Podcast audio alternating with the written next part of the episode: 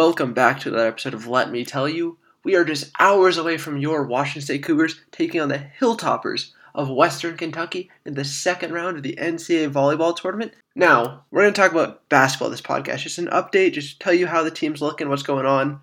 The news that I am most excited about is Krista Leger-Walker, our super senior, returning for her sixth year. She'll be back, baby. She is the honorable all defensive team for the Pac 12 is returning. Oh, this is fantastic. Her return will help push us over the edge to make it into the top half of the Pac 12 and again contend for an NCAA championship because we'll hopefully make it to March Madness again. Why is she important and crucial for our success? I will tell you. First of all, she's a great defender. You can't have too many defenders. The chemistry with Charlisse and her are fantastic. It's phenomenal. Another year of that, I won't complain. Plus, her passing ability is great. It just opens up her offense because it was pass behind her back. She's crazy but she did. She's crazy skilled. The one thing she mentioned she need to improve on, which I, I, agree wholeheartedly, is her consistency. And I think that also goes with both Leger-Walker sisters. They both need to work on their consistency. So I think it's a big get for us. Great returning player. And she had a couple things to talk about in an interview with Coug Fan. She touched on her mindset on returning back to Pullman. Quote, obviously I've been thinking about it all season, had a lot of conversations with some of the coaches and my family and Charlisse and some of the girls. I don't think we reached our full potential our potential. And we have such a young team, and I think, and I kind of just didn't want to miss out. Clearly, she just didn't want to miss out on all the fun they were going to have and potentially going deeper in the NCAA tournament. And then she touched on the fa- the future obviously playing a factor. Obviously, we want to get back to the tournament and make a run and win games at the tournament. We got a taste for it and got a little bit of experience playing there now, so everyone knows it's an achievable goal and then just competing in the Pac 12 and being potentially in the top half of the conference, which is important. We should be in the top half. We are a good team, but the Pac 12 is stacked. They're really good. The two teams who were left standing when the dust settled in the NCAA tournament was Arizona and Stanford, ultimately, Stanford coming out victorious. But let's talk about the transfer portal. So, the transfer portal has been fantastic for all Cougars involved. Brandon Chatfield and Jazz Coons obviously left, along with Miles Warren.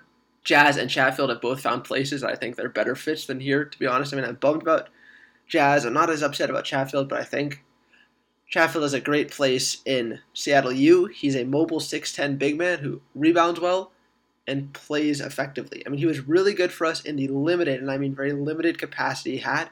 Now, I think when he gets a ton more minutes in Seattle U, he'll be a lot better because he'll be able to play 15 to 20 minutes consistently, not come in every 12 games like he was here. And then obviously we had Ty Roberts, the 5'11 UCSD point guard who I interviewed a couple days ago. If you haven't listened, give it a listen. It's good. Check it out. And then obviously the next signing is very important. Mike Flowers, the grad transfer from Southern Alabama on his six year of eligibility, super senior, as we call it here during the pandemic rules.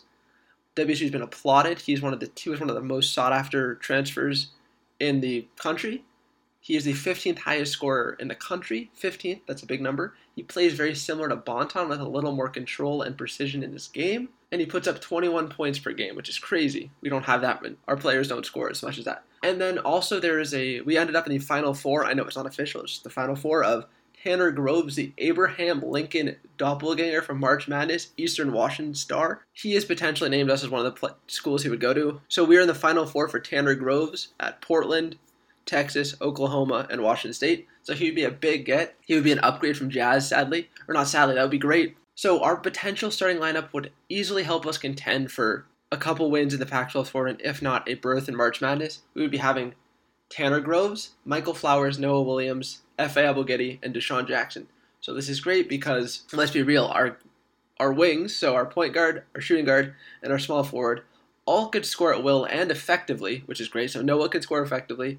Michael can score at will, Michael Flowers, and then Tanner Groves can shoot very effectively. Fa Abogidi and Dishon Jackson are a little maybe a bigger lineup, but I'm okay with that because Fa needs to not go MIA, and I don't think he will. I think he realized he did go MIA in Pac-12 play, and Dishon Jackson has a scoring ability that emerged while also playing solid defense. So this is a big week for us if we can if we can snap Tanner Groves, but we'll find out. So go Cougs and check out volleyball.